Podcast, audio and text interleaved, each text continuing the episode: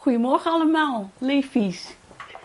Fijn om met elkaar te zijn. Ik hoop dat jullie het goed maken in deze crisis en dat jullie je niet eenzaam voelen en dat jullie uh, ja, aan, elkaar verbonden voelen.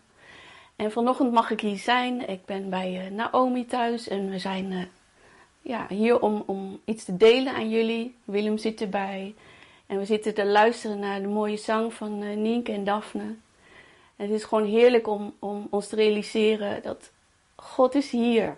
En of je nou in de kerk zit of heel ver van ons af in je huis, God is hier en we zijn gemeente.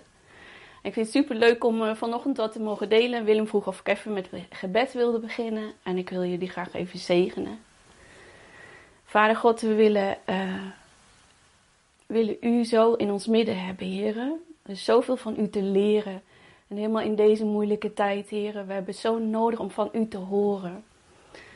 Heer, en uh, ook als ik wil uh, spreken over praten met de hemel, Heilige Geest wil die gewoon voorgaan. En dat, dat een goede match is tussen ons. En dat we echt, ook de mensen thuis en hè, misschien mensen van buiten de gemeente, die kijken dat ze iets mogen ontvangen vanochtend. In Jezus' naam. Amen. Nou, ik ga vanochtend inderdaad uh, praten over praten met de hemel. En uh, het is eigenlijk een passie van mij. Ik, ik kwam als uh, eh, 18-jarige meisje voor het eerst in aanraking met een christen. En ik herinner me nog dat het me heel diep raakte. Dat ik me ook bevreemde in eerste instantie. Dat ik dacht, jee, wat, uh, wat, wat geloof je nou eigenlijk? Maar het raakte me heel diep omdat mijn broer was, die christen was, en hij heel erg veranderde. Dus ik was heel dankbaar om een voorbeeld te hebben. Dus niet alleen om dingen te gehoord te hebben, maar ook om naar iemand te mogen kijken. En gaandeweg was hij zo'n krachtig voorbeeld voor mij dat ik ook dacht: ik wil ook geloven. Ik wil ook graag praten met God. Ik wil graag dat die hemel ook in mijn leven komt. En uh, nou, zoals dat met mijn broer ging, zo ging dat niet met mij. Ik snapte er werkelijk niks van.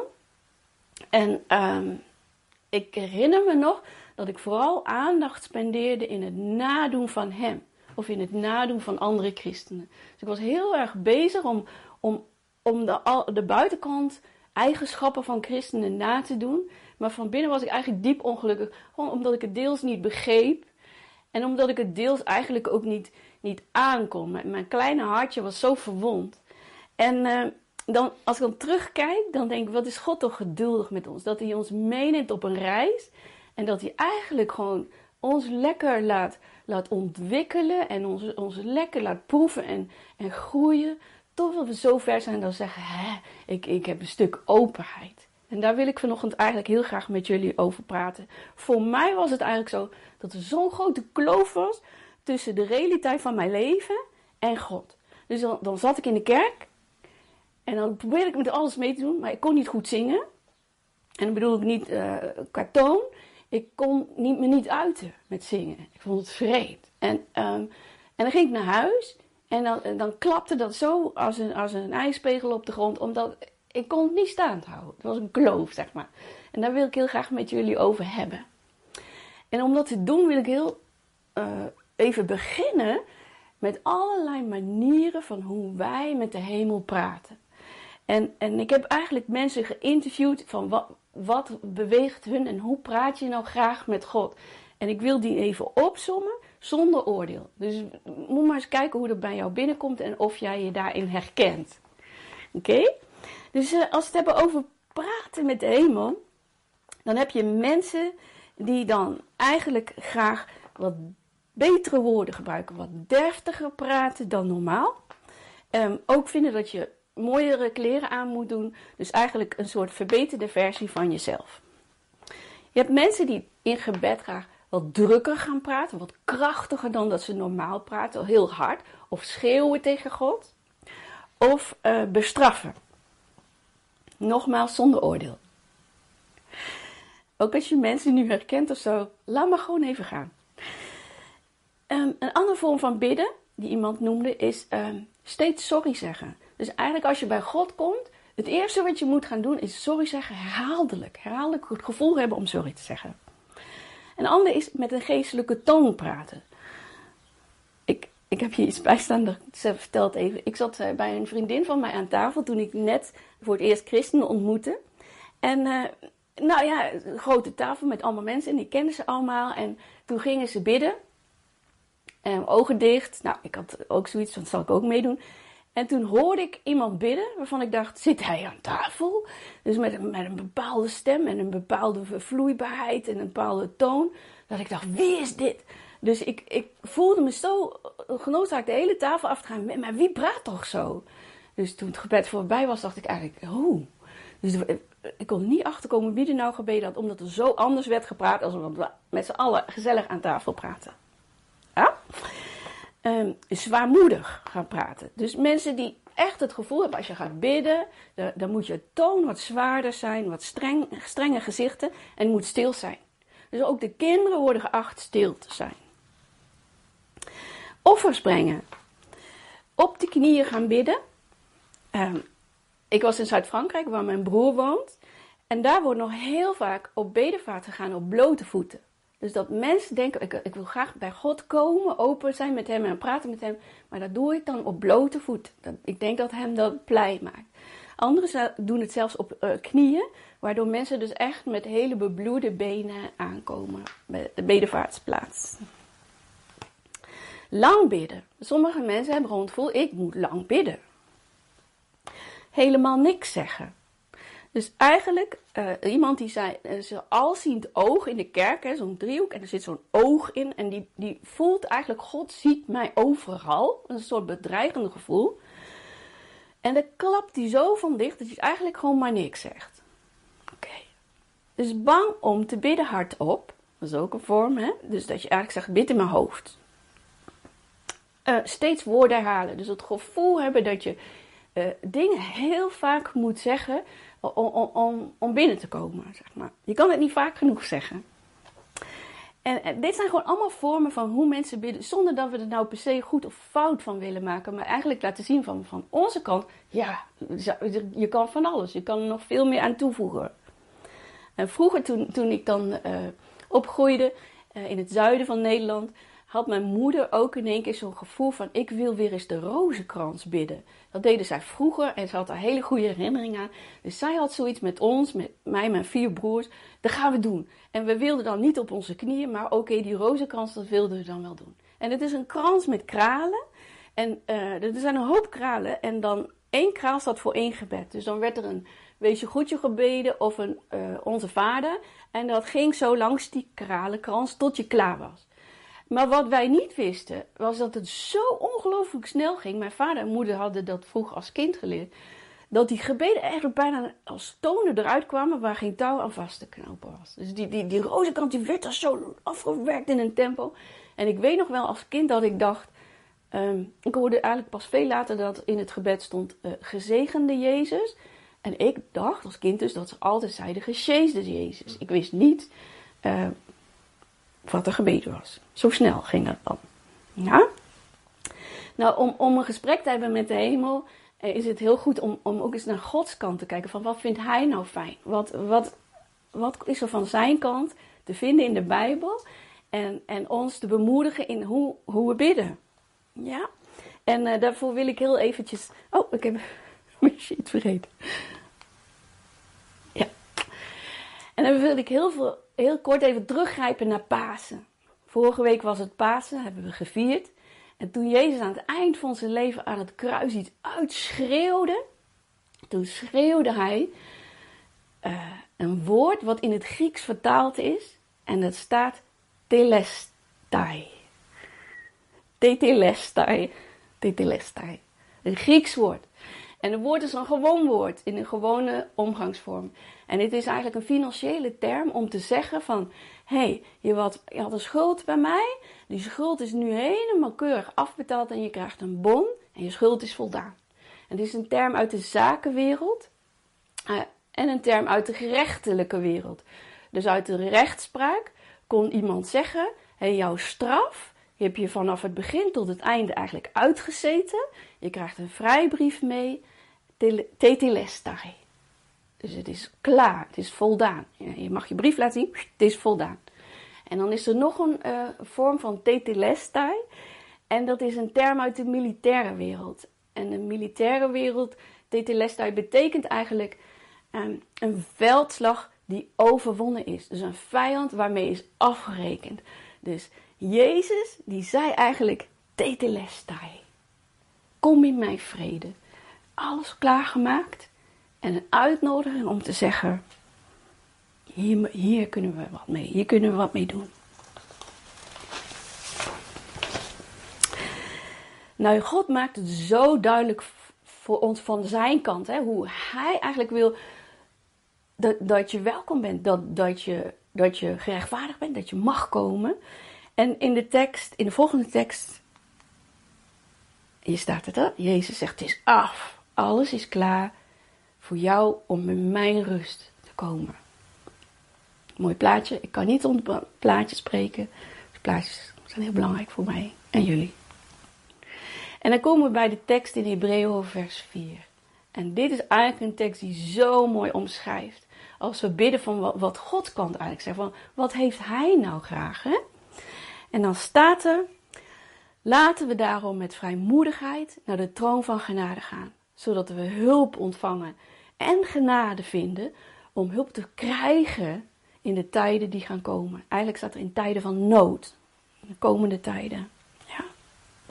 Het is een ongelooflijk mooie tekst. Ik, uh, ik onderstreep meteen het woord genadetroon. En uh, vaak denken mensen als ze voor een troon komen aan de tekst uit openbaring. In openbaring staat zo'n tekst dat we voor Gods troon zullen verschijnen en dat hij dan oordeelt. Maar dat is niet waar God het nu over heeft. In dit tijdperk leven we eigenlijk zo dat we in een in een genade, voor een genadetroon komen. Dus zodra je je ogen dicht doet, zodra je je hart eigenlijk op God richt, uh, in, de, in de hemels gewesten, ben je eigenlijk voor zijn genadetroon. Is hij gewoon aan het luisteren. Ja? En er staat er zoiets moois wat, wat mij in mijn, in mijn jonge uh, jaren als, als eerste christen, beginnend christen, zo geholpen heeft. En er staat eigenlijk, laten wij dan met vrijmoedigheid komen. Nou, sommige Nederlandse woorden vertalen zich veel minder mooi dan in het Engels. In het Engels zeg je boldness, frankness. In het Grieks zijn er nog veel meer woorden te vinden. Maar in het Griekse woord dat hier in, gebruik wordt in deze tekst is uh, paresia. Nou, daar word je niet nog blijer van, maar ik ga het uitleggen. Het Griekse woord paresia is namelijk een, um, een uitdrukking van uh, recht van spreken. Dus in de oude tijden, de tijd van het Oude Testament tot ongeveer 100 jaar geleden, mochten gewone mensen niet zomaar iets zeggen. In feite was het zo, als je tegen je meerdere je mond opendeed, mocht het pas als je recht had. Dus als je toestemming had. En er stonden hele zware straffen op. En in de oudheid, dus in, in, in de tijden van het uh, Eerste Testament, het Nieuwe Testament. Um, verschrikkelijke dingen als werd een stuk van iemands tong afgeknipt. En dus er was echt een straf, maar ook een afkeer als iemand zomaar zijn mond opendeed. Je moest recht van spreken hebben. Oké? En als iemand het recht kreeg, dan mocht hij met vertrouwen open spreken. Oké? En wat dus hier nu staat, is paresia. Dus als we voor Gods troon hebben, dan zegt God niet, nou, zeg maar gewoon wat je te zeggen hebt. Maar hij zegt eigenlijk: je hebt het recht om met groot vertrouwen, open, rechtuit en eerlijk te praten tegen mij. Ik vind dat fantastisch. Eigenlijk staat er nog veel meer. De tekst houdt eigenlijk in dat we dus uh, niet bang hoeven te zijn, uh, dat we te vrij zijn, of te bot, of te eerlijk, hè? Of, of te veel vragen, ineens er alles uitkwakken, um, of, of, of te gretig als we bidden. Dus God zegt eigenlijk, jij krijgt paresia van mij en ik vraag je dus om open en met groot vertrouwen tegenover me te komen staan. En daarnaast, in paresia zit ook dat we onze emoties mogen delen. Dus het is niet zo dat jij gewoon alles goed voorbereid moet, moet zeggen. Maar je mag eigenlijk, als jij heel verdrietig bent, het er gewoon verdrietig uitgooien. Als je heel boos bent, dat je eigenlijk op jou manier, God is heilig, hè, er blijven respectvolle grenzen, maar dat je op jouw manier paresia mag staan voor Gods troon. En ik vind dat zo mooi. De Heer die wil eigenlijk precies horen wat, het, wat je te zeggen hebt, het achterste van je tong. En dan is er nog één klein deel in paresia. En um, dat is het woord um, fouten zitten daarin. Ah, dit is soms onze kant.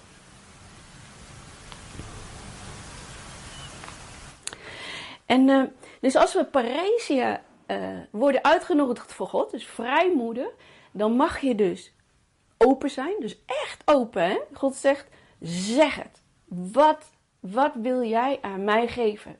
En dan mag je dus je emoties daarin betrekken. Is niet erg als je de hele tijd moet huilen in je gebed. Ik ken vrouwen die zeggen de hele tijd, sorry dat ik zo moet huilen. Dat mag. Maar ook mag je fouten maken. Dus als je bijvoorbeeld zit te haspelen met woorden, of je zegt dingen die misschien niet helemaal kloppen, God is eigenlijk zo bereid om het, om het, om het aan de zijkant te leggen. Het scheelt hem niks. Hij zegt eigenlijk, dat, in, dat calculeer ik eigenlijk in. Als jij paresia hebt, dan wil ik dat je vrijmoedig spreekt. Dus even om te herhalen, omdat ik het zo leuk vind. Um, je mag dus met groot vertrouwen komen, open en recht uitpraten. Zelfs als jij zonde hebt gedaan, als jij uh, vol zit met, met dingen waarvan je weet, dit zit niet goed, nodigt God jou toch uit om, om dat te doen, om paresia te doen. En de, de zonde en de dingen die uh, rechtgezet moeten worden, zet hij eigenlijk in het verlengstuk van openheid. Pas als de paresia is, gaat hij, de Heilige Geest gaat dan pas mooie dingen aanstippen die nodig zijn. Ik vind het zo mooi. En als je nog even terugkijkt naar de tekst, hè, dan zie je ook het woord vinden. Oh, ik heb hem in het Engels, zie ik nu. Dat is denk ik geen probleem, hè? Uh, um, oh, pardon. De paresia krijg ik nog even. Laten we daarom met vrijmoedigheid naar de troon van genade gaan, zodat we hulp ontvangen en genade vinden. Nou, dat woord vinden is het Griekse woord eureka. Iedereen kent dat misschien wel vanaf een heel bekend verhaal. Eureka is dat je met zoveel vreugde uitschreeuwt als je iets gevonden hebt. Dus als we bij God komen, is de bedoeling dat je iets vindt. Dat je hulp vindt. Ik word er zo blij van. Ja, dus de Engelse tekst nog even. En onze kant. Dus God heeft eigenlijk gezegd: Ik heb alles klaargemaakt. Ik heb blokkades voor jou uit de weg gehaald. Je mag, je mag voor me komen, je bent gerechtvaardigd. Hoe jij tegen mij mag praten is vrij uit. En als je maar weer in contact komt met mijn vaderhart, met, met, met wat ik te zeggen heb over jou. Nou, dat was Gods kant. En nu hebben we het even, wil ik het even hebben over onze kant. En natuurlijk spreek ik heel generaliserend. Er zullen dingen zijn die je helemaal niet herkent.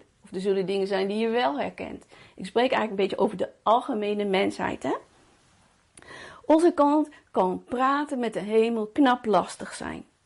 En er is een reden voor. En um, er, zijn, er zijn meerdere redenen voor, maar dit is een hoofdreden die ik met jullie wil delen.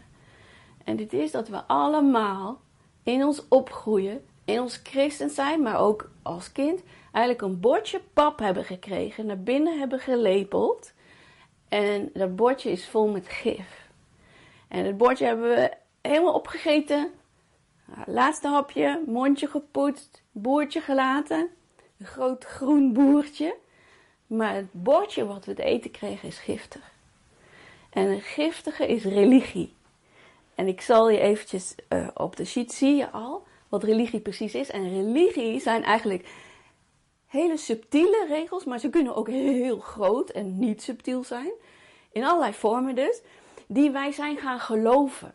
Dus we hebben dat eigenlijk in ons, in ons meegenomen.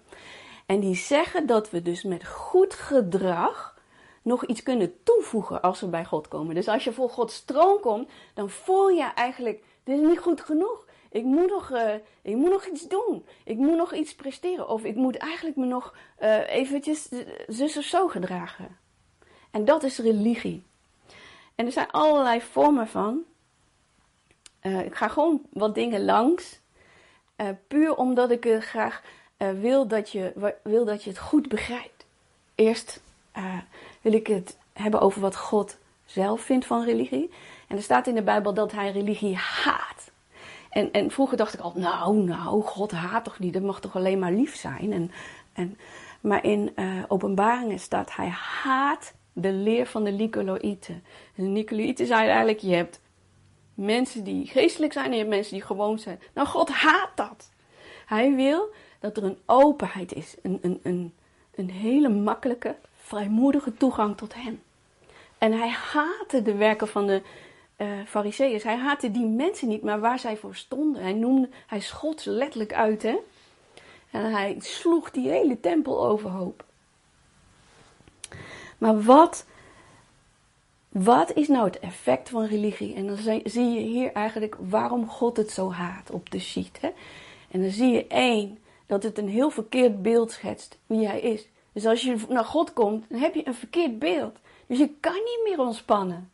En ten tweede is, religie uh, maakt een ander beeld van wat God van ons verwacht.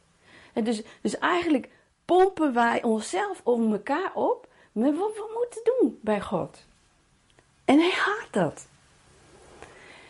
En hij haat religie omdat het de dood en het sterven van Jezus aan het kruis eigenlijk niet waardevol genoeg vindt. Onvoldoende acht. Dus eigenlijk denken we, oké, Jezus is gestorven en zo. Dus dat geloven wij. Maar wij moeten zelf nog wat doen. En dat is eigenlijk de kern van religie. En God haat dat. Hij haat ons niet. En hij haat ons ook niet als we dat doen, want we hebben geleerd, wij mogen gewoon voor zijn troon komen hè, met alles wat we dan meenemen. Maar hij wil wel ons daarin leren. Wat is religie in ons? Oké. Als je dan kijkt naar een tekst in Matthäus 6, vers 4 tot 7, dan staat er iets heel moois. Oh, wacht even. Ik uh, spring even terug. Ik wil je wat voorbeelden vertellen van religie. Want uh, anders is het misschien heel moeilijk te vatten. En als ik voorbeelden vertel, dan krijg je misschien zelf ook wat ideeën. En nogmaals, wat heel belangrijk is, dat we dit soort dingen luisteren zonder oordeel. De voorbeelden is, uh, als je heel depri bent, dan hou je vast niet genoeg stille tijd. Hoeveel mensen denken dat niet? Als je niet enthousiast meedoet, in de worship, dan ben je niet geestelijk. Giovanni en ik zijn heel verschillend. En een van de dingen die ik heel moeilijk vond aan hem is als hij dan bad, dan klapte hij helemaal zo in één. Hij had echt nodig om bij zichzelf te komen en sluit iedereen buiten en echt bij God te kruipen. En dan ging hij heel vaak zo in de kerk naar voren zitten. En dan zei ik wel eens tegen hem: Kom op joh, ga toch eens uh, meedoen. Hoe religieus is dat? Als je te weinig in je Bijbel leest, ben je een lauwe christen. Als je leeft met zonde, moet je dat geheim houden. Waarom kan jij niet stilzitten in de kerk? Dat kan toch iedereen? Ik vind het best wel moeilijke dingen om te zeggen, omdat ik dat zelf meemaak. Maar ook omdat we elkaar herkennen. Of dat we gedachten ineens op horen springen van wat je ouders tegen je zeggen. Dus ik wil het nogmaals echt benadrukken. Laten we dat gewoon zonder oordeel onder ogen zien. Hè? Maar het gevolg is dat je schuld, je voelt je schuldig. Dus als jij bij God komt, voel je je al schuldig. Dat is een slechte start. Of je schaamt je. Je schaamt je gewoon omdat, omdat je niet goed mee kan doen. Ik, ik me nog, ik vond dat zingen zo onnodig. Ik dacht echt, zingen? Echt hè? Die preek, oké. maar dat zingen, echt. Ik bedoel, hij, vorige week hebben we acht zongen. En hij weet allemaal dat soort dingen al lang. En dan moeten we nog zingen. Dus eer dat ik toch eens zingen kon toelaten in mijn hart. Ik voelde me gewoon niet goed genoeg. Ik schaamde mij om te zingen. Ik schaamde me om emoties te tonen waar anderen bij zaten. En het maakt ons hart eigenlijk ongeïnteresseerd. Als we heel diep kijken in de kerk, dan zitten we daar en we, don't care. Het maakt je ongeïnteresseerd voor de dingen van God. Oké. Nou, ik ben harder gegaan dan ik dacht. En uh,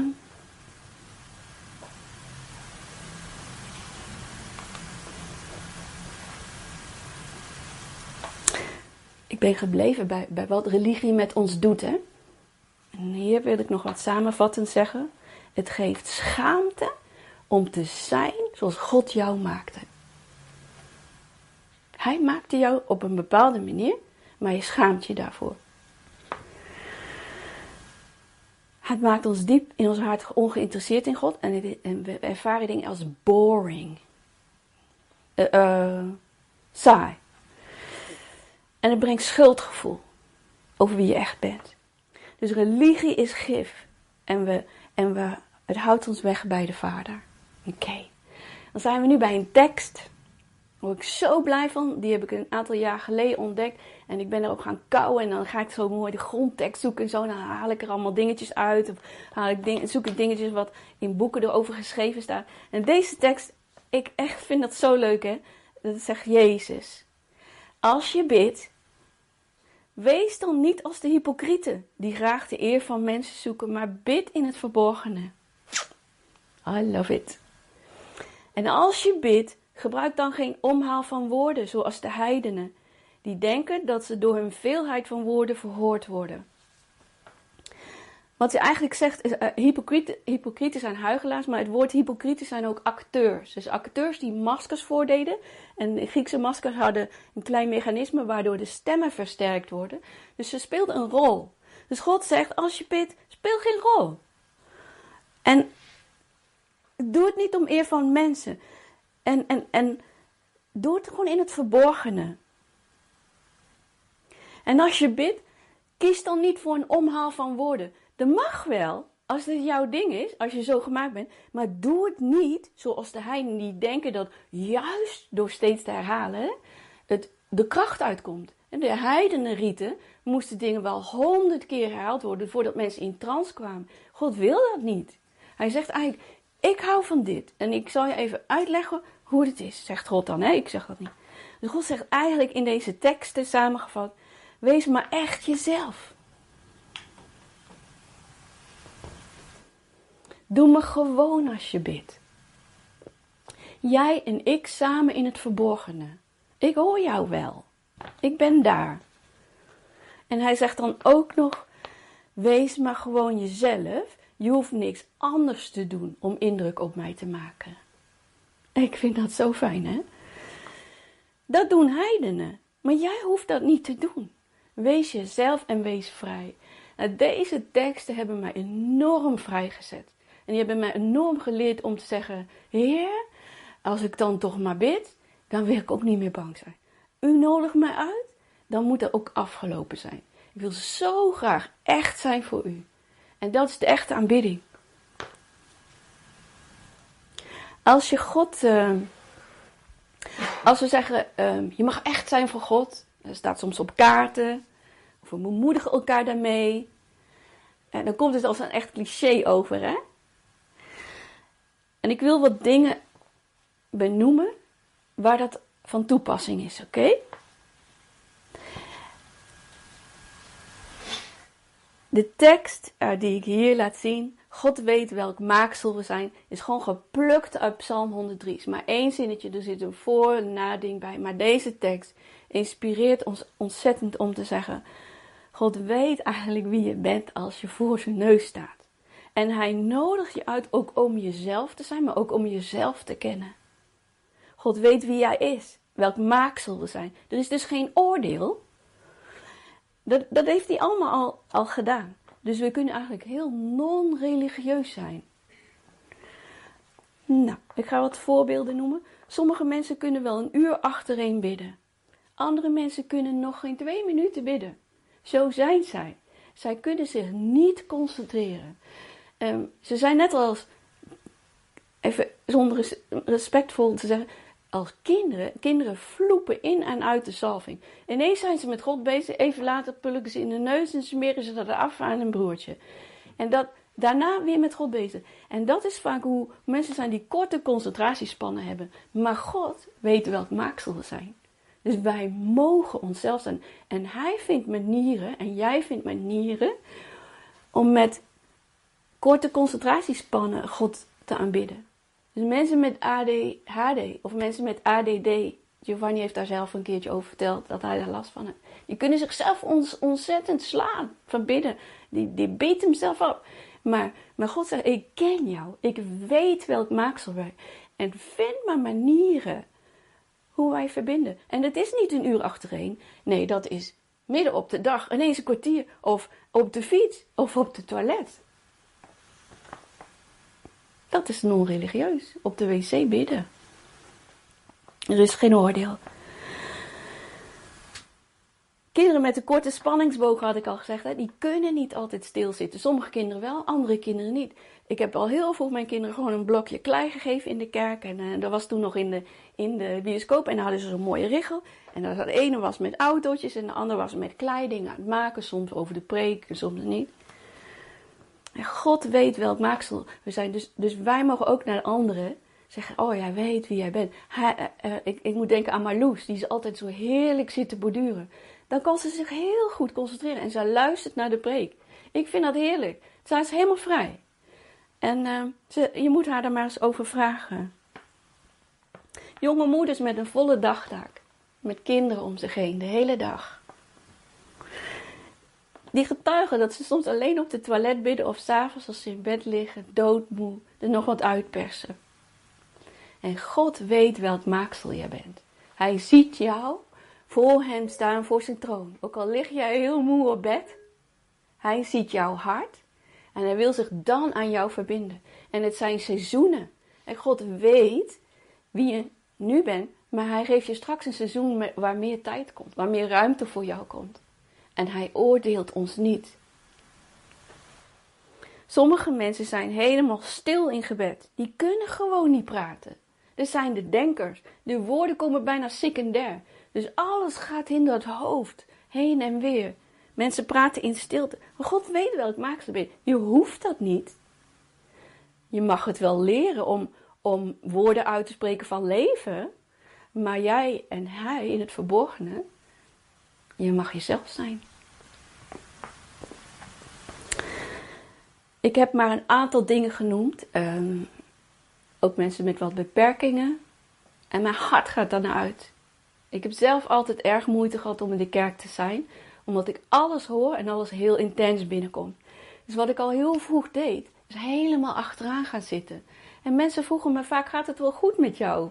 En uh, ja, dat ze eigenlijk gewoon vonden dat dat, dat, dat zo'n plekje waar je zit als je toch niet helemaal jovel of happy bent. En ik vond het geweldig om daar te zijn. Ik vond het fijn dat ik niet alles volop binnenkreeg. En dat ik soms gewoon naar de gang kon. Even, even, even de, de, de druk van me af. En ik kwam ik weer binnen. En ik heb echt mogen leren om daar vrij in te zijn. Om te zeggen, heer, dit is alles wat ik heb en dat geef ik u. En dat God me werkelijk daarin ontmoette en me beloonde. En ik had daar ook nog eens vaak heel mooie gesprekken met mensen die, die letterlijk voelden dat ze achterin zaten. En dat ze niet genoeg waren. We zijn allemaal anders. God eert jou. Hij, hij kent jou door en hij weet welk maaksel we zijn. En hij nodigt jou uit om, om voor zijn troon te komen, om paresa te doen. Om echt te zeggen, frank. Dat is geen Nederlands woord meer, hè? Um, frank en vrij. Open. Over je emoties, als je wil, hè? Maar wetend dat de prijs is betaald, dat je daar lekker mag staan. En dat God je niet neersabelt of oordeelt. Jij hebt deze week geen Bijbel gelezen. Post Jan Dori en dan kom je voor mijn neus. Hij gaat eerst dealen met jouw hart als vader. En dan groeit de verlangens weer om Bijbel te gaan lezen. Ik wil zo graag afsluiten met de termen die we, waar ik mee begon. Dit is nog een mooi plaatje voor jullie om te laten zien dat hij ons kent. Hij wandelt naast ons. Dit is de herhaling van de tekst waar het eigenlijk om gaat. Hè?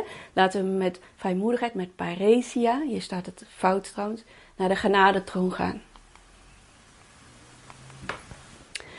En ik wil eigenlijk afsluiten met uh, gewoon vanuit Gods troon nog eens een keer te herhalen namens Hem. Mag ik het dan gewoon zeggen, hè, wat, door wat er in de Bijbel staat. De schuld is helemaal afbetaald. De straf is uitgezeten. De strijd is overwonnen tegen de duivel, tegen alle vijanden, tegen ziekte, angst, virussen. En wij mogen eigenlijk weten dat God zegt: Kom in mijn rust, zegt God. Als we voor Hem komen, mogen we echt leren: kan jij, kan je dit meenemen? Kan je de religie aan de kant leggen en zeggen: Blijkbaar wil God, ben ik genoeg? Gewoon ik met mijn beperking, met mijn uh, flap uitgedachten, met mijn blunderen. Uh, helemaal niet mooie gebeden. Ben ik, dat wil die? Ja, dat wil die echt. En dan wil ik jullie zo voor uitnodigen. Dat je, dat je daarin groeit. En wanneer je religieus gedrag in jezelf op hoort schieten. Of uh, hè, bid aan tafel. Je denkt, wat, wat klonk dat nou? God is niet boos. Hij zegt gewoon, hey, come on. Laat, laten we dat herzien, herschikken. En hoe mooi is een kerk als mensen echt zichzelf durven zijn. En daar wil ik jullie heel graag voor uitnodigen. Bless you all. En uh, blijf gezond. En uh, kijk nog eens een keer naar de tekst en, en beleef het woord paresia. Want net als ik, mag je gewoon lekker jezelf zijn. En er is niks mooiers. Als jij gewoon eerlijk bent en jezelf bent.